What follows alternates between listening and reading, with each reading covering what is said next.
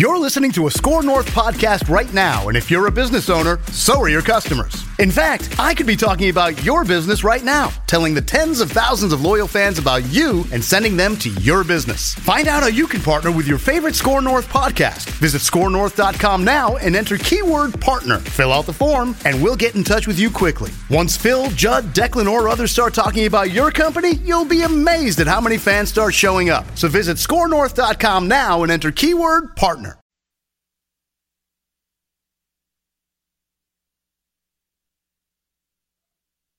Score North on AM 1500 KSTP St. Paul, Minneapolis, 94.5 KSTP FM St. Paul HD2, and on scorenorth.com.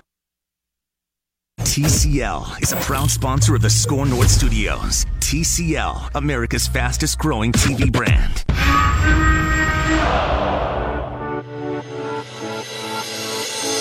It's Purple Daily. And welcome. It is Purple Daily. Judd Zulgad, Matthew Coller, Manny Hill producing on the all new Score North. We come to you as we always do from the uh, TCL broadcast studios. Hello, Matthew. How are you today? I am doing great, Judd. How are you? I am. I am good.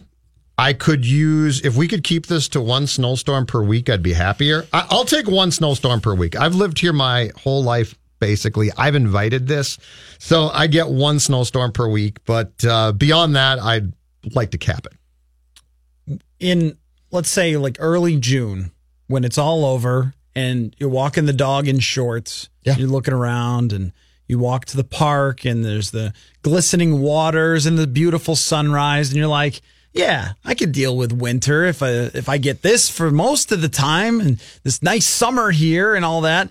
But this moment, not great.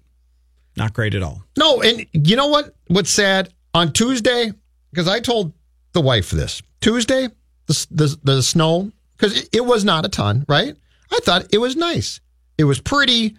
The ground that morning was pretty ugly, so I said to myself, four inches of snow, absolutely fine. The driving's a little bit of a pain in the rear end, but that that's fine. But then when you got to wake up again today, so once a week, once a week, let's say three times a month, we get a dusting, a nice dusting, no more than, let's say, eight inches in a snowstorm, because if it's more than eight, it becomes a pain in the butt as far as driving goes. But anyway, all right, let's start with this one. One more thing. Yeah, of course. look, if there's a sidewalk, I understand why you would want to just shovel it off. It's the rules that you have to shovel off your sidewalk in front of your house, right? Correct. And I don't have a sidewalk in front of my house, but I like to jog even in the winter. I just don't like treadmills. I jog outside in the winter. Okay. And uh, I'm totally fine with jogging over some snow that is on a sidewalk. Yeah. I am not totally fine with trying to jog on an ice rink. So if there is snow on a sidewalk, but there's four inches of ice underneath it, Yeah. do not shovel it. Well, they have to. But do not. Okay, then don't shovel at all. Okay, why don't leave you- me some okay, wait, snow? wait, wait, wait, wait, Because you're you're, wait. you're risking everybody's life at that point. Wait. You'd rather walk over snow Wait, hold on a second. Why don't, okay. or salt the thing. I under I understand. I'll preface this by saying I understand your preference for running outside when possible, but this time of year, why not a treadmill? I, I think you're asking for trouble. I think I people hate like you are asking for trouble. This is beyond the point. It's not about me, Judd. It's about anyone who walks. I know, but I'm over telling this. you, go inside at this point. No, I, I Suck can't. it up I don't and like go to going the tread- inside. Why do you hate treadmills, Coller? Boring. Just super boring. I don't like to run. I don't think anyone really likes to run. Fair enough. That's fine. and so if I disagree, but I think that you're you're on the right track. Yeah, I'm okay. Like there are some some Oh, people there's some who nut jobs, are really yeah. serious about running. I'm not really serious about running. I Sure. do it so I don't like get really fat. So you don't have to go That, that reminds like me, I'm on. That reminds me of the old Charles Barkley commercial where he's just like, I don't run because I get tired and I don't lift weights because they're heavy. yeah that's uh, so so that's uh that's basically it is i do what i think is the minimum to not gain a bunch of weight because i eat fast food too I much. appreciate that completely. Okay. Totally get that. i know that if i get on a treadmill i will get so bored in about five minutes that i'll just stop and go back to doing whatever i was doing before but if i'm jogging outside and i run away from my house one mile I have to run back. There's no other choice. You are a mile away from the house. It's freezing. Get moving. So it forces me to get the blood going to I go gotcha. out there and actually do the thing I'm supposed to do. Okay, treadmill. Can't you watch TV? Put on Too boring. music. Yeah, too boring. Which you love? It's just I- like wait, music and I listen to podcasts when I run outside, but I just get too bored. I'm not going anywhere. There's Okay. nothing to see. I feel like in this state, you're asking for huge trouble because the edict is that you snow blow or shovel in front of your house. So you're asking people not to do what they're told to do. So they're going, they're going to do it. So you are inevitably going to fall and sustain an injury of some sort, which might need surgery. What I'm saying is that this is a, different circumstance No, where no- there's ice underneath it. It's not a good idea. But what are you asking people to do? Like only take so much snow, like only shovel a little bit? Uh, The Coller rules? Okay. Either leave some that allows for grip. So take off just the top layer. Or or how about some salt? Does anybody have any Okay. salt here? Okay, I did go out, and as you know, Salt the sidewalk. And as you know, I am Mr. Do Nothing, right? Like I'll shovel, but for the most part, I don't fix anything. The wife fixes things. I did go out a couple days ago and got the 50 pound bag. And Yeah. and it works. Oh, it works. now it's yeah. disgusting because it turns the, the sidewalk sort of a pinkish color that I don't recognize. I've got the blue salt, but yes. but it does work. So yes, you're right. But I, I feel like you're asking for trouble. I feel like you're going to call us in a month and be like, I can't come in for the show. Why, Matthew? Because I'm about to un- undergo surgery. I tore my ACL. I even have the things that you can strap on your shoes that stick into the ice. But if it's like ice rink style where there's four inches of ice, those aren't even really that effective. You're just sliding all over the you place. got the cleats type of deal? Is Yeah, it's like a saying? it's like a cleat type of thing. It's got like man these spikes. Yeah. yeah, right. It's so it's you're like old largely for old people who don't want to fall down. So you strap them on the shoes and you can stick into the ice. But it works pretty well for the outdoor jogging. Now, last night, Judd, my outdoor jogging usually happens in the evening. Join a gym. Yeah, keep going. I'm listening. Oh, that's another thing too. join a You know how I am with stuff gym. like this. With with gyms, I don't like to be around that many people. See, it's it's very nice for me. All the benefits of running outside, I like all of them. I like to be able to look at stuff. I like the fresh air, even if it's cold. I don't mind the cold air because once you get going, you're fine. And pre ice, I'm with you completely. I think I don't do it. I prefer to go to a gym, but I totally get you. But how about this last night? This this shook me a little bit. So I'm walking the dog, which I have to do every night uh, per her request. Big dog. big dog. Yep. Walking the dog at about 10 o'clock. So I go around a corner. She's doing her business. I turn around and I see two big ass coyotes walking down the street. Ooh. Yeah. Oh, that's not good. And so they looked at me and the dog looked at them like, oh, look, friends. Because Yeah. she's an idiot. Yeah. Oh, yeah. And I'm like, Oh. those aren't friends.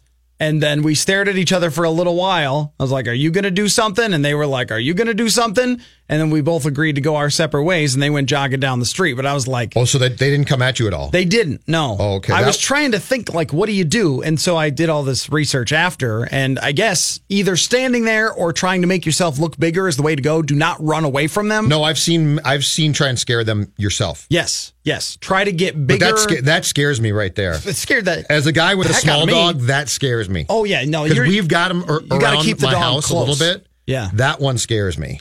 But yeah, you're supposed to try and scare them yourself. they probably wouldn't. My dog is 70 pounds. So they probably wouldn't go after her, but they were about her size and they're just as fast. So I was like, oh man, this is not my favorite thing. And and I go jogging all around the neighborhood. Like, I don't want to run Now, into these. Is, is this dark at this point? Oh yeah. Okay. Yeah, it was dark. Now, right. luckily, my neighborhood is really well lit up. So we could really see each other. Mm-hmm. But as you know, you see a dog looking thing walking down the street, and I'm like, what is that? Like a dog off its leash or something? And then it looks over and like, nope, that's. And then another one comes by, and uh, that was that was not a fun time last night. But your dog didn't do a thing. she just looked That at that's them. good too. Yeah, she just your dog looked didn't at do them. anything. She is not an attack dog, really. She scares people because she's big, Yeah. but she's super friendly. But if they came at her, she would try to play with them because she's So would my really, dog. really dumb. And my dog would, would be eaten in like one gulp. Yes, yes. Stella Stella's got no chance in that fight. but I, I mean, even if I wanted to run, it's icy, and the people. well, you got your cleats on.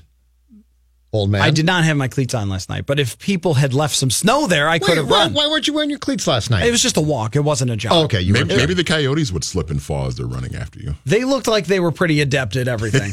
they were- they were. I mean, once they took off, they went pretty fast, and they're like, okay, They got good so traction? My my outdoor jogging, um, I don't know. I, I'm not going to stop, but now I'm going to be like unnerved when I go jogging because of these coyotes. Why don't you join a gym, just like a cheap gym, and go early? Is the, isn't that what everybody does? Don't people go early because they try to avoid people, I but they run into people because everyone has that idea? I went to my gym a couple days ago early, pretty much empty. Now at five o'clock or six o'clock, it's packed. Like PM, you mean? Yes, PM, PM. But I went about eight a.m. empty. Oh, Absolutely okay. perfect. Well, no people. Well, you would have loved were, it. We're working real jobs. Yeah. Well, exactly. That's fine. All right. Where do you want to start? That's it. That's it for the show today. Is that it? Some little little coyote Purple, talk. Purple Daily I- TCL broadcast I studio. See you tomorrow. Bye. I went home and watched some guy's seminar on how to deal with coyotes. Was like, I don't want any part of that. You guys today are incredible. You you have a problem and like Solve it. I go home and I'm like that, was scary. Now I'm going to watch TV. You watch a seminar. That's the di- that's the difference between your generation and mine. That's right. I go home and I'm like, up. "Hey, sweetheart, that was scary. Now let's watch a little bit of TV." And you actually go watch Now a this- documentary on This coyotes. this can be problematic at times. Like do you, like if you use WebMD or something, WebMD thinks you have cancer no matter what. It's like Before- uh, I've got a slightly sore throat, like oh throat cancer. That's what WebMD says. you know what? Before that, long before that, my parents, when I was a kid, got a book. Same type of deal, though. Mm. Look it up, right? After I looked up like the first three things, never again, because you're convinced that you're dead.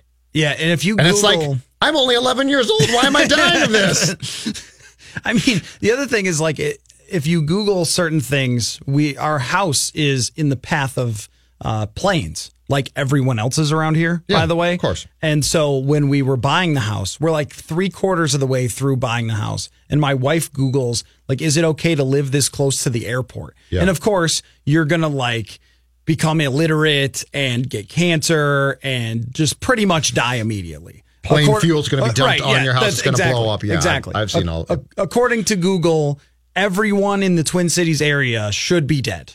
And like, well, doesn't seem like that's the case, so let's just buy the house anyway instead of backing off. Now, did, did Mac actually at, at some point in time fix your house up because because the airport commission at some point went to houses close around the airport and like put more, I think, siding on them and Mm-hmm. soundproof. Actually, a very good deal. Yes, it's actually great because even though there are planes constantly going over us, we don't really hear them. See, that is I mean, good. There's only certain, and I couldn't even begin to guess which flights it is, but certain flights, certain days, we will hear ones that are a little bit closer. But for the most part, I mean, it's silent in there because they put extra stuff Mm-hmm. to make sure that it's soundproofed, and it's it's fantastic. And we haven't gotten cancer and died yet. That's a very good thing. Yeah, it's positive. So not everything that you Google is right, but this guy who did the coyote presentation did a great job. I love the fact that you went home and watched a coyote presentation. I don't want to mess with coyotes. No, I agree They're with you. big. No, no, I didn't know they were that big. They're they're big and they're scary. I'm I'm saying I think it's a funny example of the generational difference between you and me. That if I see one, I sort of get scared and go home and just try and forget about it, and you go home and try and solve the problem. Yeah, that's right. That's, the right. that's Yeah. the difference. That's exactly right. And you know what? It even relates to. I'm not making fun of, of it. I'm just No, saying you're it's totally the difference right. between the two of us. You're absolutely right. And I'm not saying that you do sports this way, but I think that people of certain generations think about sports this way where it if it's uh, someone who's 30 something or 25 and you're arguing with them about some topic, we're like, okay, well let's let's go to their baseball reference and let's find out the wins above replacement for Mariano Rivera versus Bret Saberhagen. Yep. Let's just go see this. And I think another era might be like, yeah, but Rivera was untouchable. You know, like, yeah, I get that, but it says right here, like, here's all the facts, here's all the numbers, and it's really changed the way that we debate about sports things. Because I think that we've moved really far away from talking about the personality parts. Is this guy got the clutch gene? Is he tough enough? Those sorts of things. They come up, And when it's obvious that someone's not giving 110, I don't know if any local basketball players like that, but when when it's obvious, but Yeah. otherwise it's usually looking for more uh more distinct explanations. Even with this Super Bowl, I saw an article from The Athletic breaking down the film, and then some former NFL players started tweeting it and like saying, "Oh, I think I, I think it's this that they're doing. I think it's that that they're doing." That's stuff that you wouldn't have been able to find before. You might have just said, "You know what? I think that uh, Goff he's not clutch, or he just he just doesn't have it." Right. So I think that That's it, gone too- always become interesting. That's gone too far in in some ways. Like I think that's why why the perfect um, front office staff at this point is probably a mixture of people. Because I think it's gone too far. We we have there- there's a certain group that tries to dismiss personalities and locker room culture and people altogether. But then there is the other group who thinks that that's the key to life, and that's not true. So I think if you could find the the sort of the in between mix there, that's the most important thing. Because then if you meld them together, you, you start to get the answer. Because both are important. But yes, there used to be, there definitely is an age group that says, I saw Y.A. Tittle play, and let me tell you, Sonny Boy, Y.A. Tittle's better than any quarterback today. And you're like, okay, let's just back up just a little bit on that one and have a conversation. And a lot of times, some of those things that you see and that are harder to pin down with factual information can be validated, though, by the numbers. I mean, if you're looking at somebody like Andrew Wiggins, we have such detail now that you could put your finger on how often he hustles and where he ranks in hustle stats and things like that. So you could say, and it's like the coyote thing, where my instinct with the coyotes was just like, you don't mess with me, I don't mess with you. Or I thought maybe if they started to walk toward me, I would just put my hands up. Like, don't run away from a coyote that can run 40 miles an hour. Yeah, he's That'd be stupid. you. But I wanted to go check. And that's the same way with this, where it's like maybe I think that Kirk Cousins isn't all that good on third down and long because it looks that way. It looks like he's having trouble processing and he's patting the ball too long and taking a sack right. but now I can go check and I can see did he make big throws on third and long? Did he how many yards per attempt? How can we compare his numbers so I can see if some of those theories that that I see on Sunday actually apply? Do you know the one thing though that drives me nuts now, and and I don't think we do it as much as we used to, but it's still a default, is trying to compare players at positions from e- eras that aren't close. Yeah. That drives me the craziest now. I don't think it's possible. I don't think it's fair. I don't. I think it's. eh, But you get you get these people that say, you know, I saw Bradshaw play, and it's like, okay, one, his stats don't look great now, but two, go back and watch those games, and it's a different game. But also, you just can't compare them. Like you can't you can't take um, Bradshaw and then let's say Montana and then let's say Young and now and now a quarterback Goff and say, well, look at this. They're no, it's completely different. The game has changed, the rules have changed, everything has changed. The other thing that's problematic is that there are so many stats available that if you really are intent on making an argument, if you look at all of them and then pick out, okay, what means something, what doesn't mean something, let me compare this to what I've heard from the team, let me compare this to other quarterbacks and, and let's let's get a full picture of something. That's the way to do it. But if you're arguing with someone and you just want to make the case about a guy in one way or another, you can try to finagle that some way or another because there are so many available stats to you. And Cousins is a good example of this of people who will say, "Oh, he threw for 4,000 yards. It, it must have been a great season." And it I mean, we all watched it. It wasn't a great season, but if you are intent on believing in this quarterback, which is fine, but you just have these available stats to you. Look at his quarterback rating. Look at his his QBR, which ESPN just kind of invented out of thin air, and I haven't been able to figure out how to use it in any way, shape, or form. But still, like it's a stat that maybe says he wasn't that bad. Right. Like, okay, well, does that really mean as much Well, and- toward winning as these other things? sta- Probably not. And statistically, guess what? He probably wasn't. Statistically, that's why it's important to watch games. That's why it's important to to if you watch a quarterback every fifth game, guess what? Un- unless it's a Hall of Fame, surefire, great top five QB, you're not going to get an accurate read on that player. Yeah. it's true of every player. yeah. So if you watch all their games, That's why I, I said it helps to get a mixture of people who see things in different lights. Because if you go with the analytical statistical group alone, they're going to come out with a very different result and, and or feeling about a guy than a guy will who actually watches every game and says, okay, this guy does this well, he does this well, but then here's three things that he either needs to improve on or he never will. Yeah, and I find myself even as someone who loves analytics and statistics and diving as deep as possible sort of going against sometimes numbers because a you have to contextualize them there's there's not just the numbers are truth it's Pat Elflein's the good example. Didn't have a great season, low pro football focus grade, but there's a lot of things we need to say about that to have to go along with it. And the other thing too is if you don't believe that toughness is important, you're crazy. If you don't think leadership is important, Right. you're crazy. Right. Like those things those things matter. But, but part of the problem with that and and the direction you're going that's intriguing here is this, and, and we're fortunate to get to do this. But if you don't go into clubhouses, locker rooms, places like that, you cannot have an appreciation for that.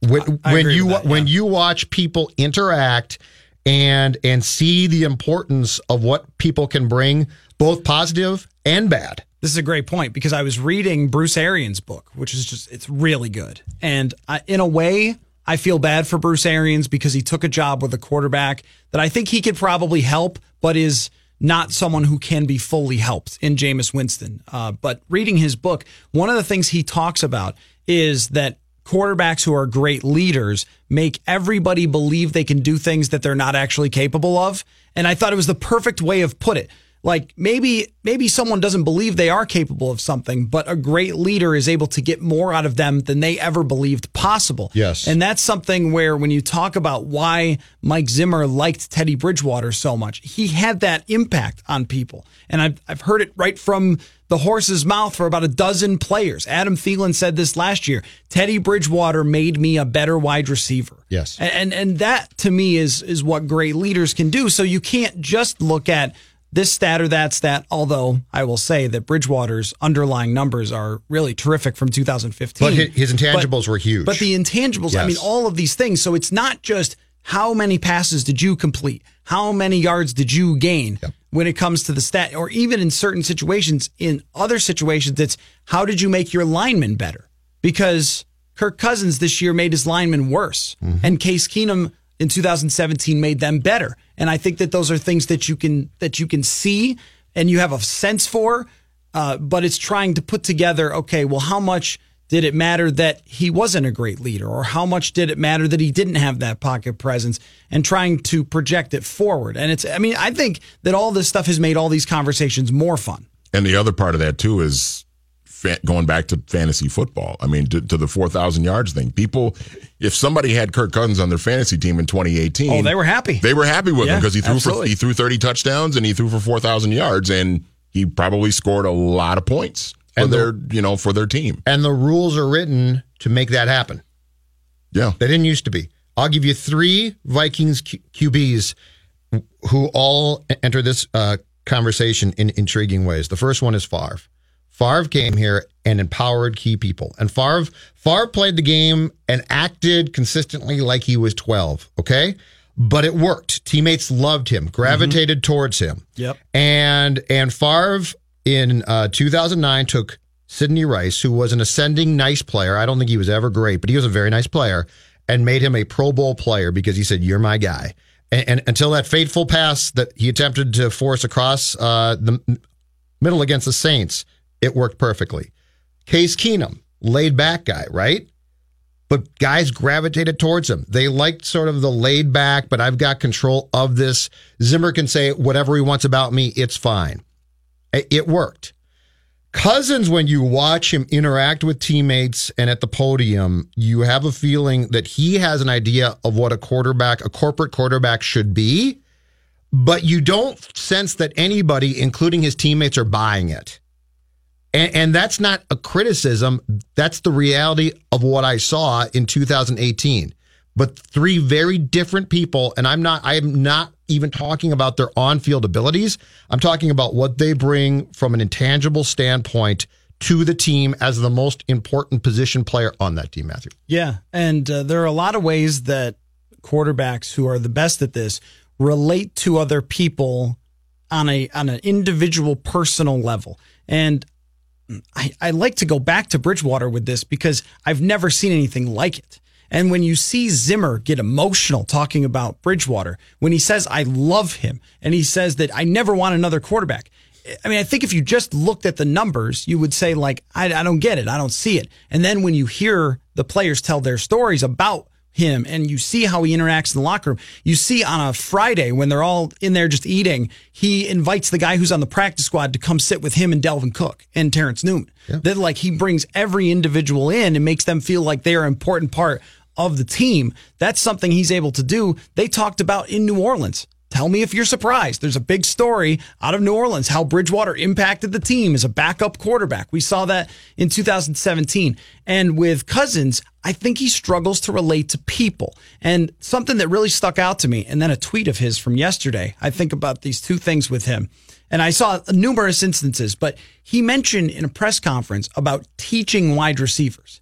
And I thought, you're not the coach, man. Right. Like if you want to be on their level where you can relate to these other players, you can't act like you're up here and they're down there. I'm coaching you.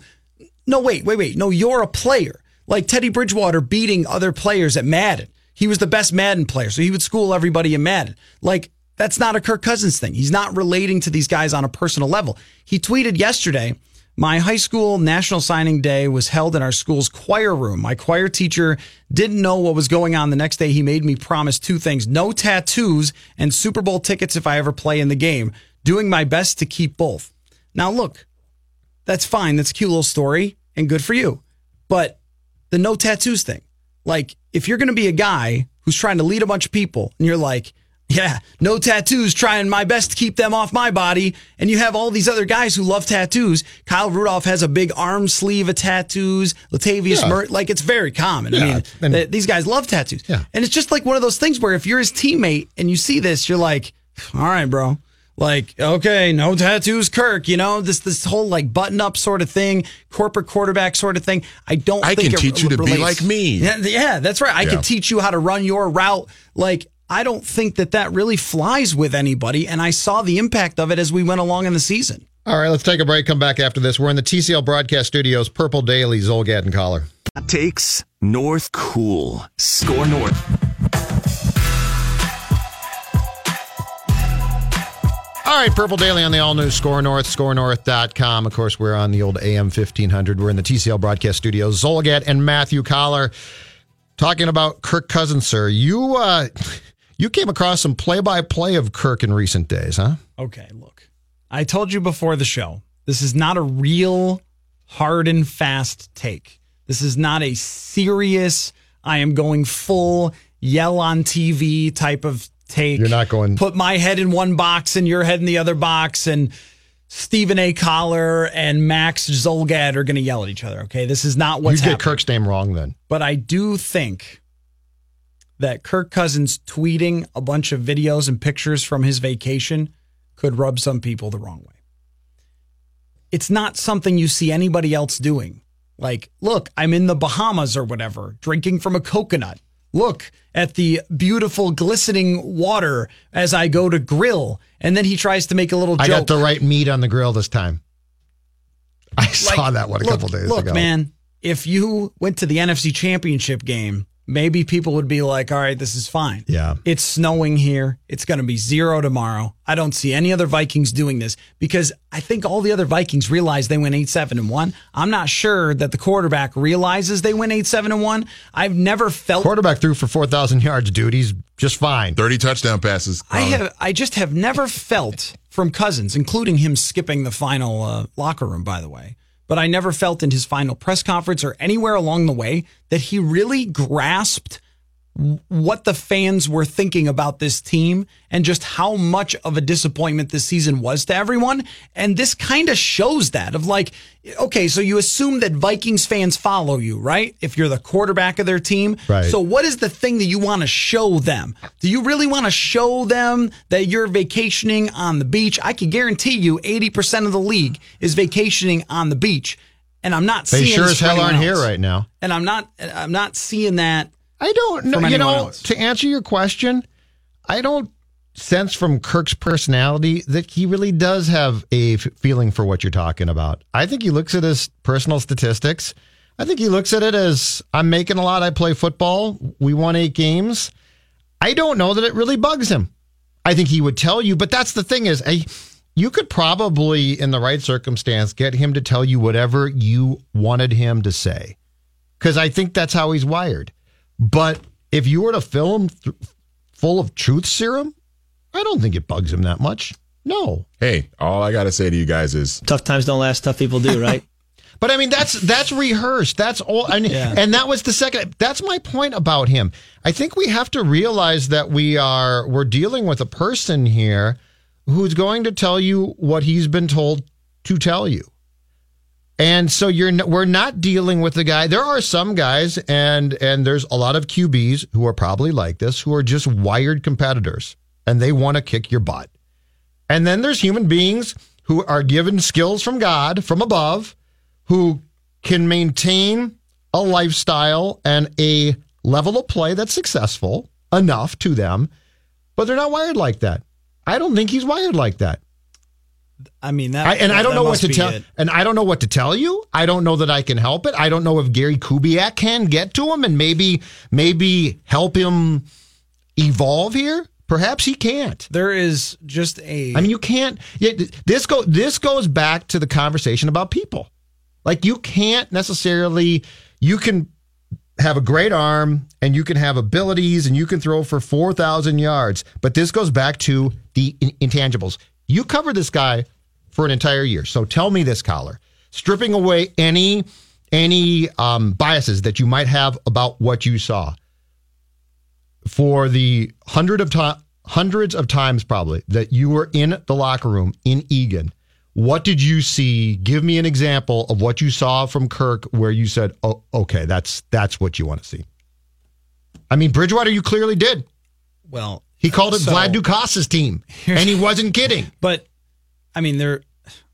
It's what's funny about that is that I covered Bridgewater for the whole time that he wasn't playing, and yet I could still see the tangible impact that he had on people, and I wrote about it. And it, it, this this is where it's always funny when people respond to my stuff and they say like, "Oh, you just love Kirk and hate Teddy." No, I'm telling you what I see. I'm telling you what the numbers say and what the people say.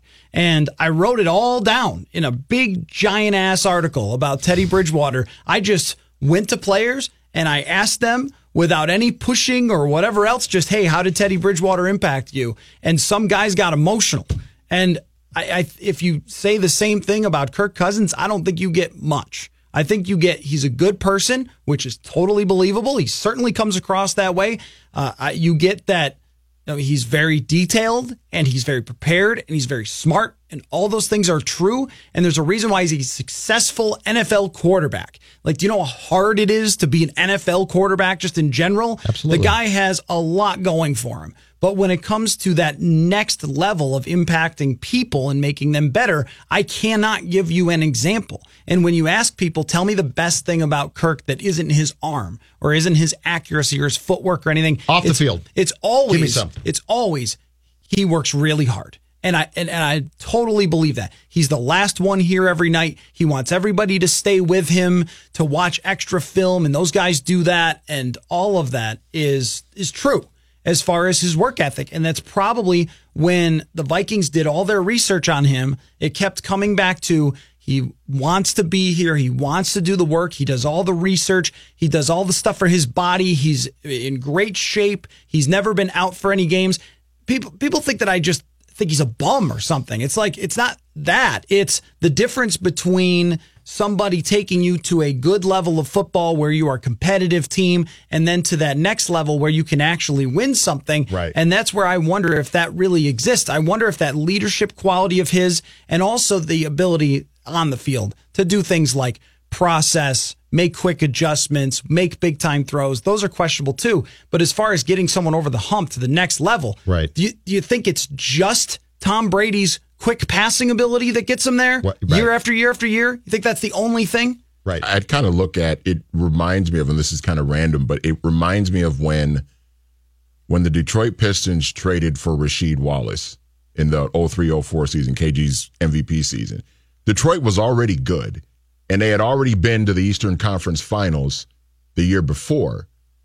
But Rasheed Wallace came into that locker room and he just he just added something. It was just like this toughness, this just there was something there. I mean, Rasheed was a good player, but he just added something else that just was able to move the needle and get them over the top, and they end up winning the title that year. But in football, it's e- even more imperative because the quarterback position is so important. Right. So if that if that person and listen, you Coller, you're basically telling us, and this very well might be completely true, that he lacks the intangibles.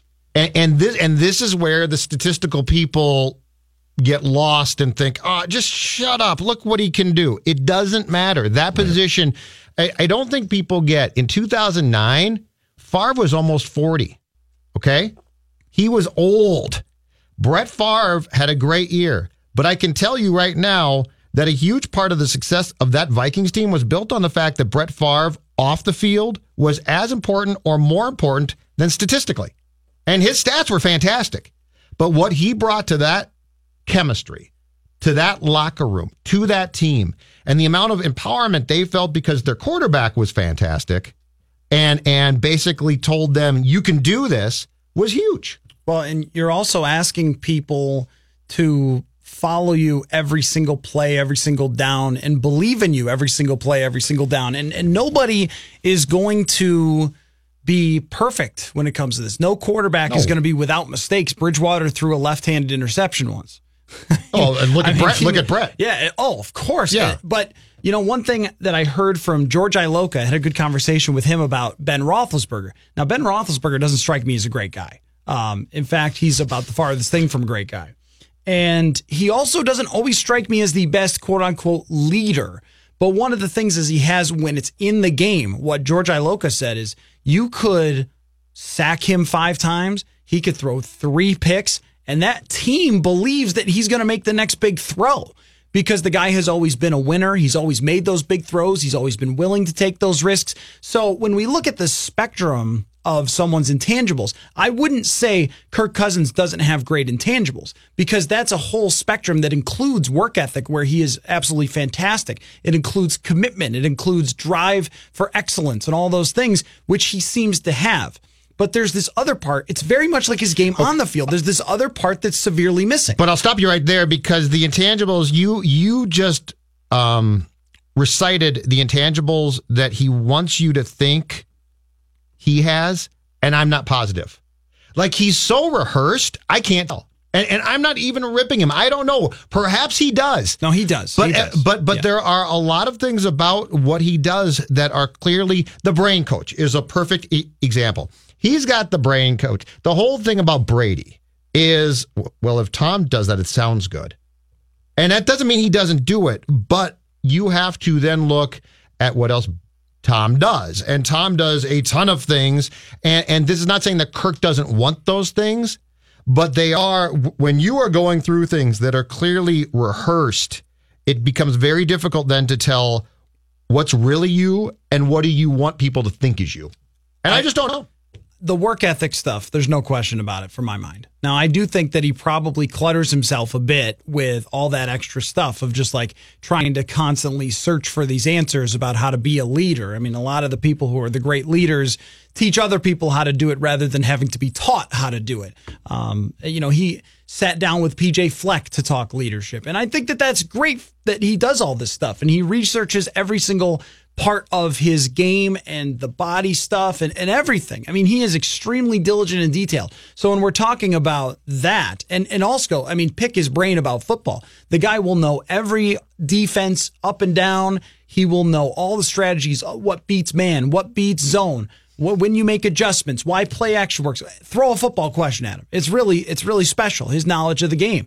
But it's funny that when you go back to sort of his scouting reports coming out of college and things like that, it's always been with him very good on a lot of things and then very short on other things. It's not like it's average leadership. It's well below average in terms of relating to other players. And it's not that he just only sometimes makes plays off script. It's that he never makes plays off script. So it's his game on the field. Some of those shortcomings are what I think causes him to win eight or nine games every year is because these shortcomings are so short that the other side of it can't make up for it. Purple Daily is the show. We are in the uh, TCL broadcast studios. Let's go to uh, Cyrus in West Fargo, North Dakota. Hello, Cyrus. Thanks for holding on. Hey, John. Hey, Matthew. Uh, I got a. I'm out here shoveling snow and stuff. It's we got a blizzard going on up here, but I had taken a couple of weeks off of listening to you guys just because it's uh, I'm just I'm burnt out with football and Super Bowls and all that stuff. But I feel like I it's a soap opera. Like you watch Days of Our Lives like once every three years, and I turn it back on. It's the same stuff. You guys are still ripping at Kirk Cousins.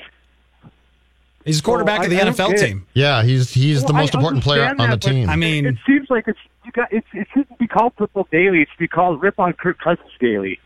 oh, thanks, Iris. Well, he we does. haven't really talked about Cousins in No. a few days. Yeah, really. Ha- he must be listening to that same promo. well, I that's said the, we need to change it. that's the problem. No, no. The problem was he said words, I took some days off.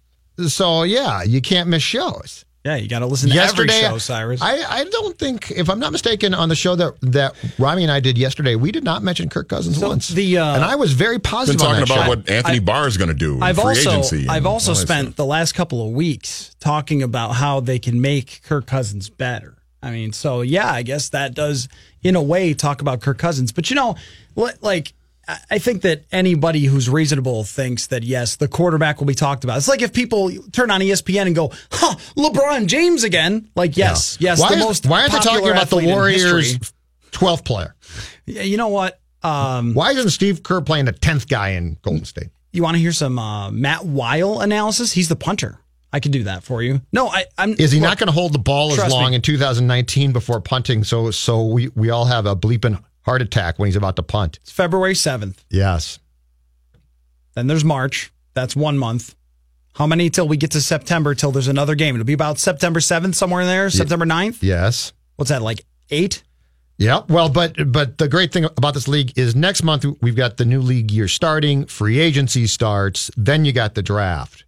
So that's the genius oh, there's lots of of, fun league. to come. There's lots of fun. There's to come. lots to talk about, but how I don't understand. I guess I'm a little bit confused by how how are you not going to talk about the quarterback, who by the way is very well paid on, on a team that just underperformed, and you're talking about how he can possibly improve. But you know, I I under, I understand uh, where some people are coming from because it frustrates them that Kirk Cousins did not perform to the level they wanted him to. They wanted to believe in him.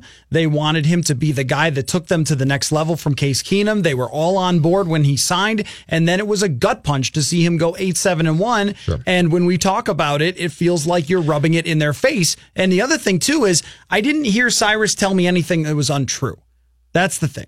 Like Well, I, he took he took two weeks off from the station, came back, and was very disappointed that we, we hadn't turned the page. And by the way, yesterday I gave a 15 minute soliloquy on how good I thought the 2019 Vikings can be.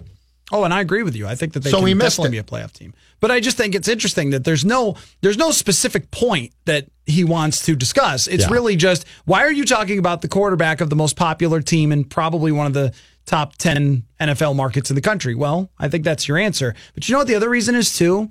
If the quarterback wasn't interesting, I wouldn't talk about him. But he's super interesting because he's just good enough to get you close, but he's not good enough to get you over the hump. Will that ever actually happen? And all these things are interesting factors to weigh in of like can you overcome the fact that he's not going to learn how to relate to other people in that locker room I will- can you get can you overcome that he can't make plays off script is there a way to do that that is the off-season conversation a1 for the minnesota vikings I will never grow bored of talking about how how potential star athletes are wired and what that means. It's one of the most intriguing things because it's not talked about a lot, and at times it's incredibly important. Like we, we treat these guys now as if they're statistical outputters, right? Hey, you just put out these stats. But the guys who are under the pressure that they are, how they're wired and how they process that to me is among the most interesting thing in sports. yeah definitely All right, I'll take a break. Purple Daily back after this. Sports talk that leans north. Score North. Minnesota sports. Anytime, anywhere. ScoreNorth.com.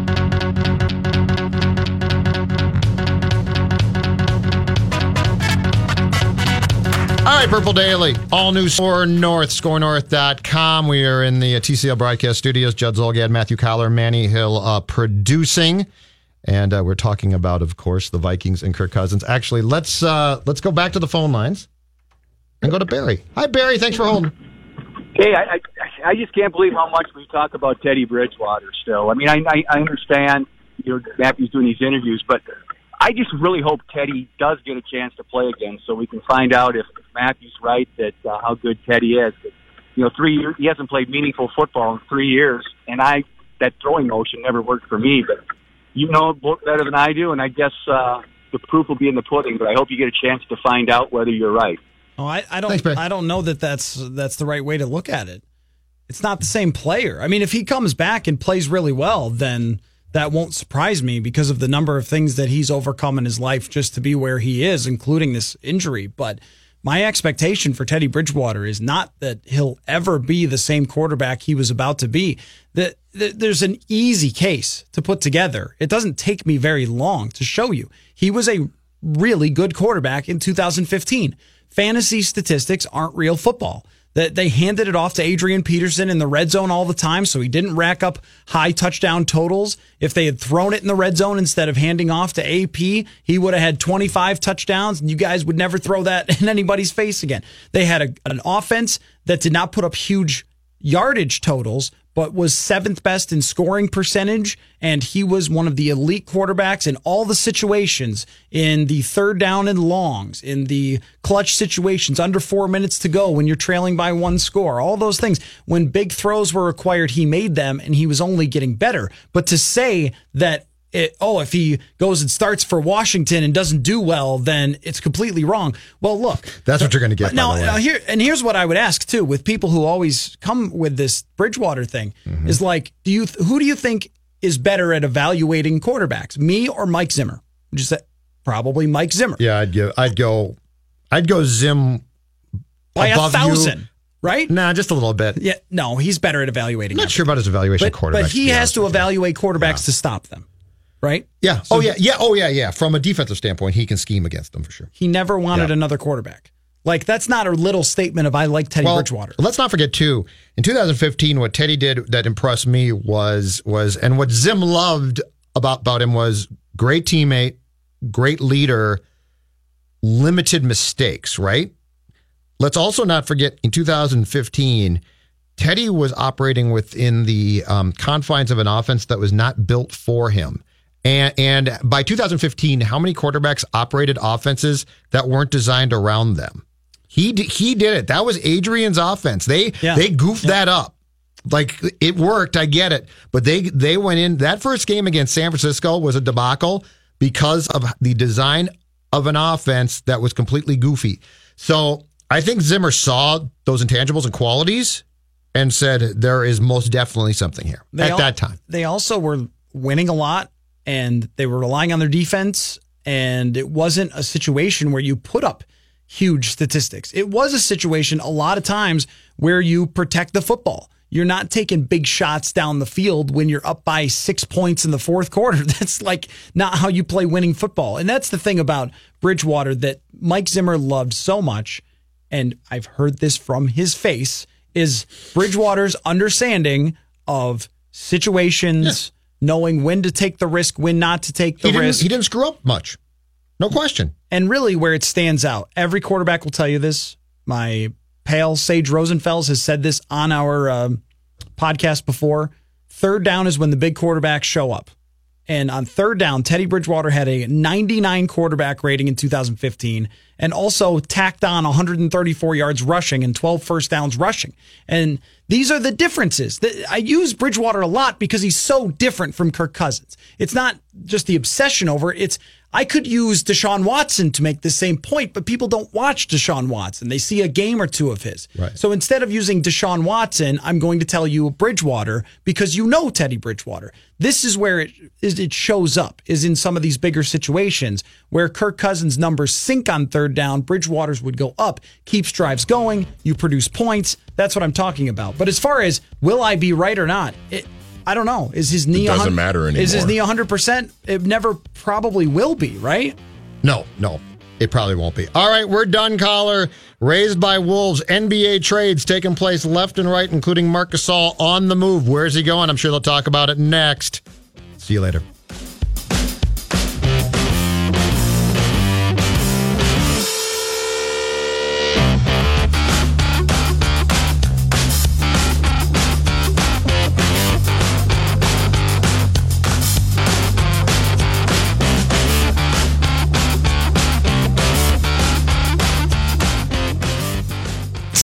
This holiday, whether you're making a Baker's Simple Truth turkey for 40 or a Murray's Baked Brie for 2, Baker's has fast, fresh delivery and free pickup, so you can make holiday meals that bring you all together to create memories that last. Baker's, fresh for everyone. Free pickup on orders of $35 or more. Restrictions may apply.